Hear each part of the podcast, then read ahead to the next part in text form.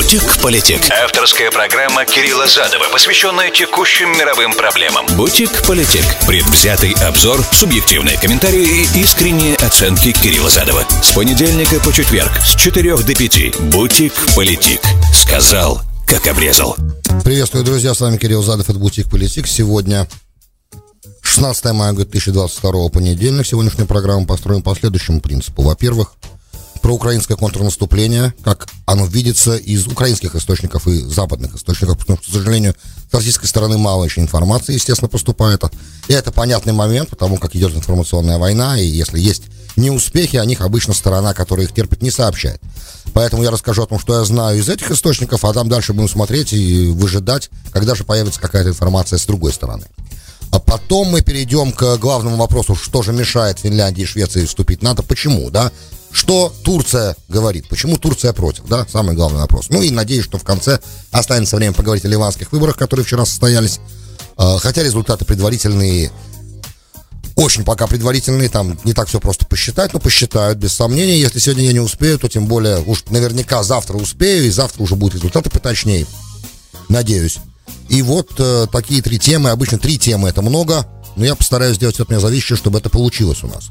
Вот, еще раз ливанской проблематики коснемся в конце, я думаю, это важно, потому как э, из моего последнего, последней беседы на той неделе с профессором Ифраем Инбаром вы смогли подчеркнуть, что Ливан, да, остается важным местом, э, как это правильно сформулировать, которая в состоянии взорвать security парадигму, которая есть сейчас на Ближнем Востоке, соответственно, профессор Ифраим Инбар вообще, его recommended course of action, да, его э, подход атаковать, нанести по Хизбалле preemptive strike можешь себе представить, что там на самом деле происходит, если до этого, в принципе, может дело дойти. Ну, теоретически, да, как обычно policy advisors говорят одно, а реализм диктует одно, а часто политики не принимают их совет сразу, и приходится потом распробовать плоды, не при того, как совет не принимается. Но обо всем об этом поговорим, я думаю, уже дальше в передаче. Напоминаю, друзья, вы можете мне писать 347-460 0877, это смс-портал прямого эфира для всех, кто в прямом эфире меня слушает.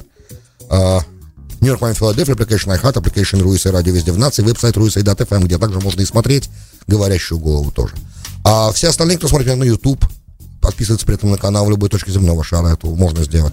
И слушает на SoundCloud также везде в мире. Ищите меня на Facebook, Facebook, в Твиттере, задавайте вопросы там, а также можете комментировать на YouTube, там возможна интеракция. Бутик-политик. Сказал, как обрезал. Сегодня много разных видеосюжетов выходило о том, как украинские солдаты на российской границе, на украино-российской границе оказались уже, фотографируясь на фоне, я так понимаю, пограничных столбов. Я, опять же, вся информация, которая идет на вбрасывается, она с одной стороны вбрасывается, с другой стороны нет пока информации а, на эту тему никакой, по крайней мере, я пока не нашел. Буду продолжать поиски, может быть, рано или поздно какие-то о тактической перегруппировке, по крайней мере, да, в военное время понятно, что стороны фильтруют информацию, которая поступает в медиа. Э, какую-то информацию о перегруппировке сил мне удастся найти, может быть. Ну, в общем, э, контрнаступление, как это подается в Wall например, да, давайте будем ссылаться на Wall Street сейчас, поскольку, поскольку он наиболее полно освещает картину на бумаге, на бумаге. А, контрнаступление от Харькова удалось отбросить российские подразделения, как говорится в официальных э, репортажах оттуда. Я читал сегодня два, один был Ярославом Трофимовым, он там в деталях описывал Э, что там происходило, в принципе, в регионе, достаточно, ну, не такие прям уж совсем микро, микро, микро деталях, ну, так, грубыми мазками, но много-много информации. И так он говорит, что э, в общем, что произошло, что контрнаступление пошло достаточно успешно. Опять же, базируется это все контрнаступление действий украинских вооруженных сил на разведданных, которые, с одной стороны, развединформация, которую поставляют США и Великобритания, и натовская разведка, а с другой стороны, на э, большом количестве вооружений современных, которые поставляются, которые уже обучены, украинские военнослужащие используют, да, естественно, дроны, без сомнения, то есть современные методы ведения войны, которыми украинская, украинские вооруженные силы уже достаточно хорошо овладели и пользуются. И удалось отбросить, короче, от Харькова достаточно далеко, то есть на, на севере уже вышли на границу с Российской Федерацией подразделения э, украинской армии. Это одна, одна сторона вопроса. Вторая сторона вопроса э, удалось затормозить сильно российское продвижение на, юго, на юго-востоке. Э, была попытка, были попытки, три, три, попытки, э, три э, попытки было сделано для того, чтобы форсировать Сильверский Донец, речку, было, были попытки, пытались навести понтонную переправу, эти все попытки были разбомблены. Форсировать реку, короче, не удалось. И, как пишет Трофимов, то ли пленные солдаты, то ли по той информации, которую удалось через разведку добыть, что генералы считают российские, что на самом деле исходят из старых парадигм, старой парадигмы, что если, во-первых, что снаряд два раза в одно и то же место не падает, что, в принципе, уже в сегодняшних военных действиях, мне кажется, уже давно утратило свою актуальность. И второе, что если мы не видим противника, то противник не видит нас, что тоже, на самом деле, уже достаточно давно не, так не работает. Ну, в принципе, в общем и целом, по оценкам британской разведки, э, российские вооруженные силы потеряли до одного тактической, одной тактической батальонной группы, то есть примерно тысячу человек при форсировании, при попытках форсирования Сильверского Донца, и при этом еще и достаточно большое количество всяческой техники, которая позволяла это форсирование производить. То есть понтоны были разбомблены сами, э, я так понимаю, что тяжелые э, машины, танки были разбомблены. В общем, большие потери понесли по сообщениям западных источников. А, при этом, при всем, да, при всем при этом есть определенные моменты, которые нужно четко понимать. И, кстати, а, наша разведка понимает это хорошо, потому что уже Э, пресс, не пресс-релизы, но, по крайней мере, информация от них уже поступала, что они опасаются... Э, во-первых, надо понять, что является победой, например, для, по описанию Вашингтона. Вашингтон, например, старается никак э, не формулировать условия, которые можно считать победой. Э, Британия тут более конкретно, как бы она говорит, что если хотя бы удастся выйти в итоге украинской армии на те линии, которые э, Украина занимала на, на 23 февраля, и при этом э, происходит сплочение альянса появляются новые, как бы туда вливания финансовые, и новые страны в него вступят, он расширится, то это уже можно будет считать победой в этой войне с Россией. Они же не скрывают уже, они в открытую говорят, что это, в принципе, э, это война Украины с Россией, но она идет при тотальной поддержке Запада, то есть они, я так понимаю, заочно, по крайней мере, с Путиным согласились, что это э, прокси-война Запада с Россией в данном случае так ее нужно воспринимать. Опять же, опосредованно, не напрямую. Напрямую они не говорят. При этом американская разведка говорит, что информация, которую информация, которую они передают украинской стороне, никоим образом не затрагивает никакие цели на российской территории. И они не передают информацию теперь украинской стороне относительно передвижения высших командных чинов на той территории, где идут боевые действия в Украине. То есть ограничивают информацию, которую они передают, опять же, по опасениям, из опасений того, что это может в итоге привести к втягиванию э, западных стран в конфликт с Россией прямой. А разведка предупреждает, американская, что если и дальше так пойдет дело, и ситуация для России будет становиться хуже и хуже, или если будет, например, принята попытка освобождения э, украинскими вооруженными силами тех территорий, которые до 23 февраля удерживались э, пророссийскими и российскими войсками, то это может означать совсем другого уровня конфликт, потому что э, так как Путин э, рассматривает этот конфликт как в данный момент ключевой, уделяет этому очень много внимания. И по, э, по мнению э, аналитиков американской разведки проиграть этот конфликт он не может в плане, позволить себе проиграть этот конфликт он не может в этом плане, да? Потому что мы понимаем, что на войне все бывает, и на войне бывает сторона может выиграть, андердог, да, сторона, на которую не ставили, может выиграть. И сторона, на которую все ставили, может проиграть. Это война, и на войне все может произойти. Войну можно проиграть, и мы знаем, что в российской истории были случаи, когда Россия проигрывала войны, Например, Крымская кампанию, наверное, можно считать проигранной 1657 года. Ну, была русско-японская война, которую Россия э, даже по российскому нарративу проиграла 1905-1907 года. То есть это бывало в истории. А, поэтому, э, так как э, по, в понимании российской, в понимании Кремля американской разведкой Кремль эту войну, как считает американская разведка, для себя сам, да, понимает, что он ее не может проиграть, то ставки будут повышаться, и чем больше будут успехи, если они дальше будут продолжаться успехи в таком ключе украинских вооруженных сил, то это может вызвать э, перерастание войны в что-то другое, может определенные создать проблемы в дальнейшем. И для Запада тоже. Почему? Потому что, с одной стороны, может быть объявлена всеобщая мобилизация. Да, то есть ставки в этой войне будут подняты с российской стороны. Перепроизводство может быть переориентировано. А плюс, э, если, допустим, 24 февраля по оценкам нашей западной разведки только 30 таких батальонов тактических групп перешло границу и было вовлечено в боевые действия. Есть еще 50, которые готовятся быть подключены к этой войне, да? Есть еще 50 батальонов тактических групп, которые еще не использованы. То есть у России еще достаточно большой резерв, который можно использовать в этой войне, который готов, который stand-by, как говорится по-английски. И это тоже повышает ставки в этой войне и усиливает как бы противостояние. Ну и самое страшное, неприятное во всей этой истории то, что в какой-то момент, об этом пишет Wall Street Journal напрямую, со слов американской разведки, в какой-то момент а, российская власть, Кремль может перейти к неконвенциональным вооружениям, будь то химическое, будь то ядерное, в этом военном противостоянии с Украиной, потому как Россия не воспринимает себя как сторона, которая может теоретически в этой войне проиграть. Я надеюсь, что я понятно излагаю. Это позиция, которую вот высказал Wall Street Journal в сегодняшнем материале, например. Она э, как бы позиция понятна, да, и описание это понятно, и в принципе все, что я вам говорил до этого, на мой взгляд, сходится с тем, что они сейчас пишут уже. Поэтому тут нужно пройти как бы по достаточно такому то, то есть как бы главное сейчас, да, для того, чтобы предотвратить новый раунд, да, э, усиленного тяжелого противостояния, желательно было бы все-таки прийти к какому-то переговорному процессу как можно быстрее. А, опять же, Россия наверняка будет не сильно сопротивляться началу переговорного процесса в тот момент, когда ее рука недостаточно сильна. И это такой замкнутый круг, да, такая ловка 22. С одной стороны, э, для Украины такая такие успехи, это очень хорошо, да, в, на, на поле боя, замечательно, но они усложняют задачу в дальнейшем, да, решать этот вопрос окончательно, чтобы эта война как можно быстрее прекратилась. Но выглядит так, что для Украины сегодня будет, э, в данном случае, несмотря на то, что на официальные заявления, некоторые, э, что мы будем освобождать и Крым, я сейчас э, пересказываю позицию украинской стороны некоторых официальных лиц оттуда, да, из Киева, что мы, в принципе, должны освободить и Крым, освободить должны Донецк и Луганск, все эти территории, то есть и британцы, кстати, тоже в открытую говорят на официальном уровне, на высоком, что э, победой может считаться только полное освобождение всей украинской территории, всей, всей э, которой она занимает в соответствии с до, до 2014 года, да, вот, когда вся та территория, которую Украина владела до 2014 года, она будет освобождена, такой момент можно считать победой. С другой стороны, даже англичане понимают, что это может, да, попытка, например, освобождения Крыма или территории, которые уже удерживались Россией до 24 числа, может быть воспринято Россией как необходимое и достаточное условие для применения неконвенционального оружия здесь уже. И это все реальность которой мы, к сожалению, находимся, и это есть то, что называется уловка 22. С одной стороны, да, чем дальше для Украины, чем больше военных успехов, с, с одной стороны. С другой стороны, чем больше военных успехов, тем больше шансов а, попасть под а, раздачу уже совсем другого уровня. Поэтому переговоры необходимы, и нужно их немедленно организовывать, надо начинать договариваться о прекращении огня. Это нужно делать, на мой взгляд, без американского прямого участия. Мою позицию вы здесь знаете. Трубка должна быть поднята, звонок должен быть совершен как можно быстрее.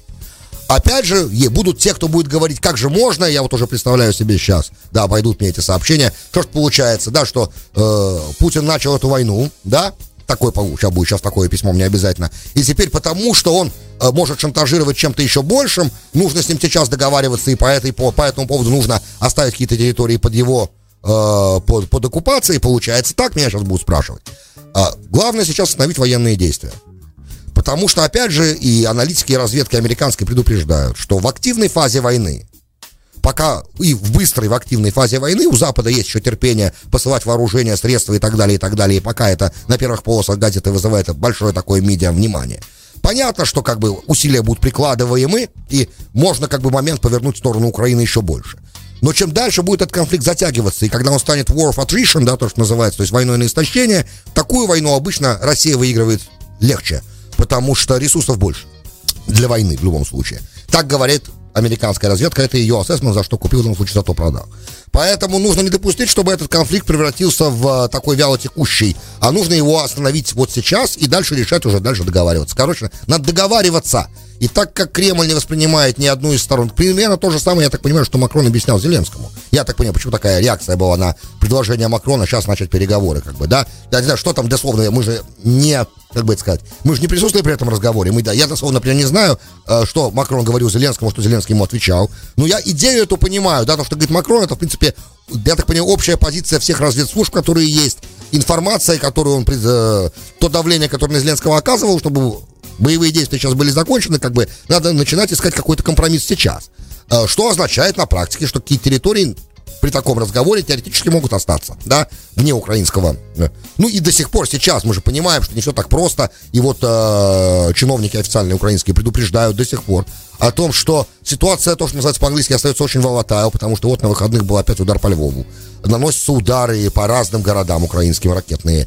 И опять же, только что сказал я, что достаточно большое количество войск еще не вброшено в бой, бой. А они могут быть вброшены и введены. И как бы ситуация это может поменяться. Опять же, надо не забывать, чем дальше продолжается наступление, тем чем тоньше становится, чем тоньше становится вот эта линия, э, потому что сторона же, которая наступает, она от, отходит чуть дальше от логистических цепочек, да, и от поставок. Чем тоньше, чем тоньше она становится, чем дальше она уходит, тем больше шансов, что в какой-то, в каком-то месте этот, это соединение может быть перерезано, да, то есть, грубо говоря, наступающая группировка может оказаться в окружении, да, это ведь тоже может быть тактический маневр тоже, что тоже нельзя сбрасывать э, со счетов. Вот по сообщениям ДНР, э, официальным сообщениям ДНР, например, они говорят, что они планируют наступающую группировку украинских войск окружить. Опять же, я не совсем понимаю, если вы это планируете, зачем об этом сообщать в медиа, это такой, или это вброс специально сделан, не знаю, для чего это делается. Если вы что-то планируете, надо делать это без публичных объявлений, правильно? Это как-то странно звучит.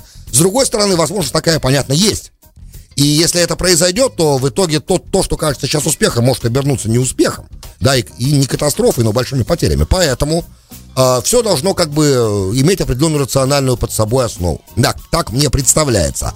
В общем и целом, тут как бы много еще чего можно было бы сказать, но информация, к сожалению, ограничена, да. В любом случае, чем быстрее начнутся переговоры, тем, мне кажется, лучше для всех сторон. И опять же, количество потерь можно будет сократить, и можно будет о чем договариваться, даже уже не стреляя. Потому как стороны, ну, на мой взгляд, опять же, Украина ведет войну за независимость. Это мы уже говорили много раз. Э, имеет, она защищается, и если она сможет защититься, да, если она в итоге сможет свою независимость военным путем, в данном случае, так как дело дошло до войны, отстоять, то она, не, оно независим, она независимое государство. Это абсолютно понятно, четко. Эта война есть война за независимость. И вот после этого День независимости можно будет отмечать по-настоящему. Да, это большое дело, конечно, для Украины, как для государства. Если она сможет это сделать, все, как бы вопрос будет решен. Опять же, договориться надо окончательно. Да, вопросы, которые будут решаться на таких мирных переговорах, когда и если они таки соберутся, эти переговоры, они должны решаться окончательно так, чтобы больше не было украинской войны 2, украинской войны 3 и так далее, и так далее, и так далее. Ну, так мне представляется, иначе столько крови, столько жертв, такие разрушения, все, что произошло, оно, получается, в итоге не принесет мира, оно должно в итоге принести мир. Потому что сражаются как могут, делают все, что можно, и даже больше того, чем, чем, чем можно, больше, чем, больше возможного делается. Поэтому э, никто даже не мог себе представить, да, в самых э, смелых прогнозах до того, как это все происходит, начало происходить 24 февраля, что это вот так вот все будет происходить. Поэтому сегодня, мне кажется, что нужно бы как-то начать разговаривать. Так, что тут у нас есть? Нам пишут. Ну вот, 60-53. Э, Добрый вечер. А не кажется вам, что пора заканчивать с капризами России? Вот это то, что я только что, что до этого сказал. Если что нам не нравится, то мы будем угрожать ядерным оружием. Спасибо, Олег. Но это то, что сказал, что сейчас я такое сообщение получу, и вот вы прям четко мне совершенно написали, прям буквально пересказали мои слова. Да, э, конечно, попробуйте. Заканчивать, конечно, можно.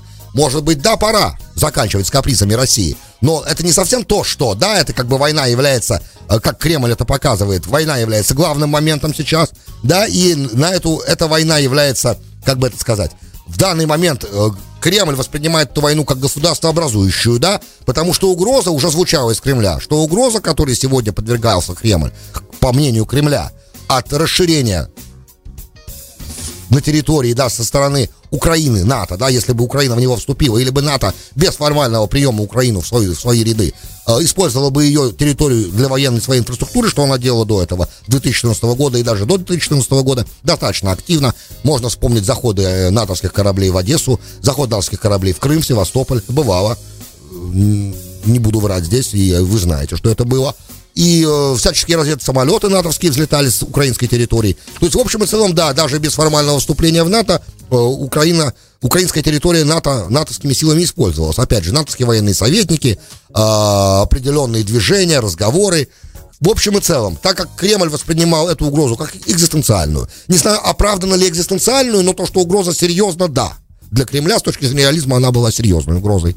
И именно поэтому это было главным основанием для того, чтобы это, эти военные действия начинать. 24 февраля, да, как Кремль называет спецоперацией.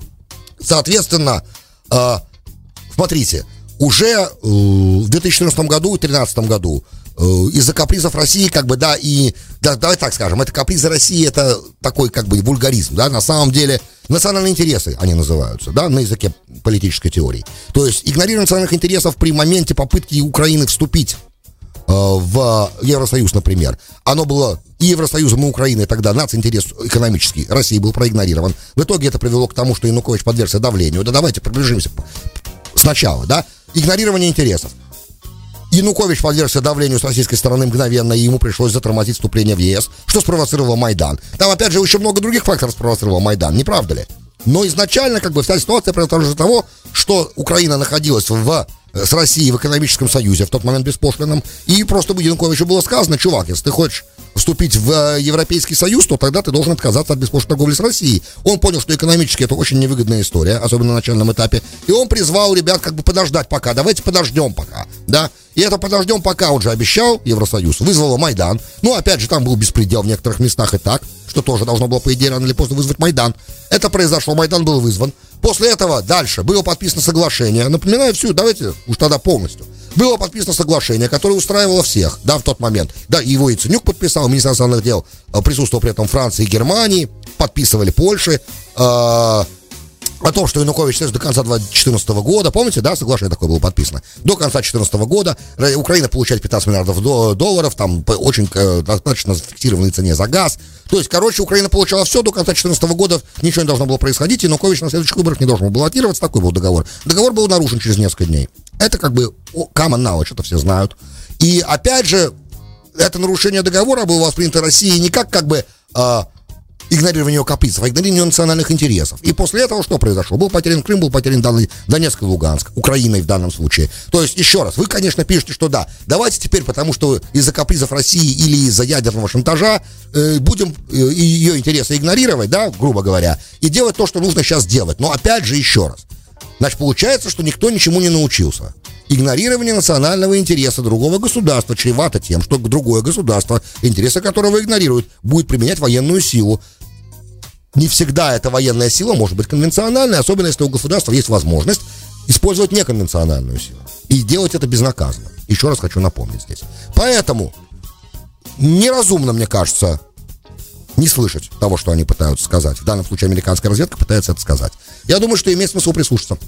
Мне так кажется. Как можно скорее начать разговор. Ну, иначе получается, что мы ничему не научились до сих пор. А это печаль такая, печаль. Надо учиться. Мне так кажется. В общем, будем надеяться. Будем надеяться, что здравый смысл возобладает. Потому что, ну, ну сколько, смотрите, ведь э, тут ведь какая штука еще, надо понимать. Новостная адженда, она, ну, ну сколько еще э, общество здесь и общество в Западная Европа, да, готово видеть на первых полосах эту войну. Ну, какое-то время еще, да. Ну, давайте, давайте скажем, еще месяц. Ну, сторон, которые там сейчас в эту войну реально вовлечены, больше времени, чем месяц, как мы понимаем. А внимание будет переключаться. Уже периодически, да, смотри. Я как человек, который смотрит разные всяческие новостные каналы, другие, э, там, два, э, разные 24-часовые информационные новостные каналы. Там Sky, France 24, Аль Джазира, разные. Уже иногда, иногда, первый сюжет не Украина. А прошло только сколько времени? Ну, три месяца почти, да? Через месяц уже, я думаю, это будет обычное дело. И так, так, так далее, потихонечку, потихонечку. Когда это перестает быть новостью, становится ежедневной рутиной, то это будет переставляться, а более горячие моменты будут выскакивать на первые полосы. Мы же понимаем, что то, что, например, произошло в Баффало на выходных, да, например, да, это всегда будет занимать первую строчку, и, и чем страшнее ситуация, а мы в таком мире живем, где каждый день что-то страшное происходит, чем страшнее ситуация, тем больше подобных вещей будет оттенять повестку. И как, чем, чем дальше по повестке новостной, война в Украине будет уходить дальше по ней, да, тем меньше желания будет у населения как бы об этом слышать и продолжать это. Да, вот где уже, где сейчас ковид, несмотря на что, где ковидная повестка ушла, а также будет уходить вопрос войны в Украине. Поэтому тут надо как бы потихонечку, пользуясь моментом, что пока это как бы на слуху и на первых полосах, нужно какие-то вопросы решать, наверное. Мне так кажется, потому что, опять же, у русских терпения в данном случае будет больше. Мне так представляется. Бутик-политик. Сказал, как обрезал. Добро пожаловать в Бутик-политик, часть вторая. С вами Кирилл Задов, 16 мая 2022. Кто не знает, не, не слышал, утром это мой сегодня профессиональный праздник мой личный. Это 32 года назад ваш покорный слуга демобилизовался из советской армии. Вот, 32 года уже прошло, страшно подумать. Так вот, друзья мои, волевым решением Ливан переносится на завтра. Опять же, цифр у меня пока в руках нет. Выглядит так, что вроде бы э, Хизбалла чуть-чуть, чуть-чуть меньше набрала, чем на предыдущих. Ну, то есть партии, которые с ней ассоциируются, да, меньше набрала, чем на предыдущих выборах. Но завтра будем говорить, когда будет точная информация. Теперь главный вопрос сегодняшнего дня, который везде, везде, везде, везде, везде звучал. А, Как так? Почему э, Турция возражает против вступления Швеции и Финляндии? Ответ, ребят, очень простой. Очень простой ответ. Ну, во-первых, как мы уже тут на той неделе, по-моему, Турции касались, я там говорил вам, что сейчас на этой всей войне капитализирует Турция очень сильно, потому что ее позиция устраивает США. С одной стороны, как бы она закрывает для военных кораблей проход э, Дарданелл и Босфор закрыт, а с другой стороны, э, она поставляет, Украина, продает э, беспилотники, да, в Украину, и они используются для войны. С третьей стороны, она не накладывает санкции на Россию, обслуживает диалог с Путиным, продолжается. И дважды становилась площадкой для высокого уровня переговоров между Россией и Украиной, что тоже очень важно. В такой ситуации должен быть какой-то член НАТО, важный к тому же там на юге, который может эту ситуацию как бы еще держать в сохраненном диалог, режиме сохранения, сохранения диалога. То есть с этой стороны, поэтому момент там ускоренной продажи новых F-16 в Турции, например, сейчас мы, мы все об этом говорили, просто напоминаю. Вот, в данном случае а, это вопрос касается непосредственно турецкой безопасности. Какой вопрос? Вопрос рабочей партии Курдистана, конечно же. Оказывается, для меня, ну, то есть про Швецию для меня это был не секрет, что там есть, правда, в шведском парламенте есть 6 депутатов курдов и очень большая курдская община, там под, под 100 тысяч человек проживает в Швеции. Кстати, и палестинская очень большая община в городе Мальме, например, присутствует 40 тысяч палестинских беженцев там, ну, беженцев в смысле, то есть дети и внуки беженцев. Да, там присутствует большая община. Шведский поэтому парламент э, часто бывает антиизраильским, ну так уж получается, бывает. Вот. Ну а тут как бы он еще и антитурецкий получается, потому что и в Швеции, и в Финляндии существуют группы, которые ассоциируются с э, Турцией, с рабочей партией Курдистана или ПКК. И, соответственно, они на листе террористической организации в США, и в Турции, и в самой. По-моему, даже в России рабочая партия Курдистана считается террористической организацией э, сейчас. Не знаю, кстати, могу ошибаться. Это интересный вопрос. Кто знает, напишите мне, это интересно. Ну и э, это касается также тех, что смотрят на, на YouTube-канале, потому что э, в России люди смотрят, и они знают точно. Теперь, э, пока, короче, Швеция и Финляндия будут продолжать это делать, Турция возражает. Причем э, возражает, это возражение честно, потому что без согласия всех 30 членов НАТО новых членов принимать нельзя. И уже вы, дошло до того, что на выходных э, Энтони Блинкен, наш гость, позвонил Чавушоглу, и сказал ему, то есть они там обсуждали долго, и, короче, Блинкен высказал уверенность, что все спорные вопросы будут решены, и когда дело дойдет до непосредственного принятия новых членов, Турция свои возражения уберет. И, э, по-моему, министр иностранных дел Швеции летит в э, Анкару сегодня. А Эрдоган, правда, уже double down, да, то есть повторил в тот момент, что нет, ребят, вас, нас уговорить, что наша позиция не играет роли, не получится, да, наши опасения все легитимны, мы категорически против того, что сейчас происходит в Швеции и Финляндии с этими группами. Они должны прекратить там их поддерживать. И я так понимаю, что желательно будет, будет просьба, чтобы их там вообще запретили. Это проблематично для демократии финской, для демократии шведской. Швеция уже официально решила зайти в НАТО и, и просить о членстве. Финляндия должна еще, по-моему, сегодня проголосовать в парламенте по этому поводу. Но у меня почему-то нет сомнений, что парламент проголосует за. Соответственно, главный камень преткновения это Реджеп Таип Эрдоган. И это не так-то просто, как мне кажется, сейчас кажется Блинкину, а, как это кажется Блинкину простым, его в итоге со своей позиции отвернуть, от этой позиции отвернуть.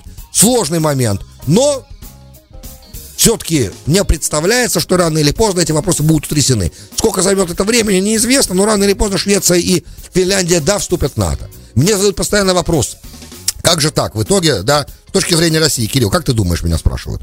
А, в итоге получается, что Россия проиграла, она не хотела, чтобы вступила э, Украина в НАТО, и из-за этого начала войну. А вот же в, в конце, в итоге этого конфликта, да, ну не в конце, а в, в течение этого конфликта, две других страны, одна из которых с огромной границей э, с Россией, вступает в НАТО. Это же поражение, на что я говорю, что, ребят, есть такое понятие в реализме, называется balance of power, да, баланс сил. Вступление Швеции и Финляндии, да, ухудшит ситуацию с точки зрения безопасности на севере России, это понятно. Но баланс сил будет поддержим, тем не менее, потому что не забываем про Калининград, который находится совсем недалеко и в Балтийском море, и он может быть усилен, и он может стать ядерным, например. Да, и также определенные вещи, которые может Россия сделать для усиления собственной безопасности и вступления Финляндии в НАТО, могут быть такими, которые нивелируют полностью для НАТО любую выгоду от вступления Швеции и Финляндии. Так мне представляется по-простому сейчас. Конечно, все значительно сложнее, и будет еще много разных разговоров, будет опять же обмен. Вот говорят, что уже торговля например, Финляндии с Россией обрушилась вот за последние несколько недель совсем из-за этих разговоров вступления Финляндии в НАТО. Это все большой болезненный момент. Я думаю, что Украина как член НАТО, опять же, с точки зрения э, России сейчас, да, реализма и России. С точки зрения Украины как член НАТО для России представляет намного большую угрозу, чем Финляндия и Швеция как члены НАТО. Плюс, опять же, конструктивистский момент нельзя упускать, не все же реализм, еще конструктивизм. Идеологически, да, и на уровне идентификации, так как Украина есть часть восточно-христианской цивилизации, а Швеция и Финляндия всегда были часть западно-христианской цивилизации, говоря языком Хантингтона, да, это понятно, и так, и так всегда для России было отрезанным ломтем, даже в тот момент, когда Финляндия входила в Российскую империю. Понятно, что вы не можете такие вещи как бы ну, переконвертировать. Я так понимаю то, что происходит. Ну, мне так представляется. Давайте быстро ответ. Какой-то вопрос есть тут? Может быть, я успею ответить. А, 3954. Кирилл, кто мог договориться с Путиным и остановить это безумие? Кто может сейчас договориться с ним? Спасибо, с уважением, Джозеф. Йосеф, Джозеф. Байден может. Ну, а, опять, американская администрация может сейчас. У нее есть возможность для этого. И ее слово будет обязательным для всех, как это обычно и бывает. Друзья, большое спасибо, что были со мной. С вами был Кирилл Задов. Вы слушали «Бутик Политик». До встречи завтра. «Бутик Политик». Сказал, как обрезал.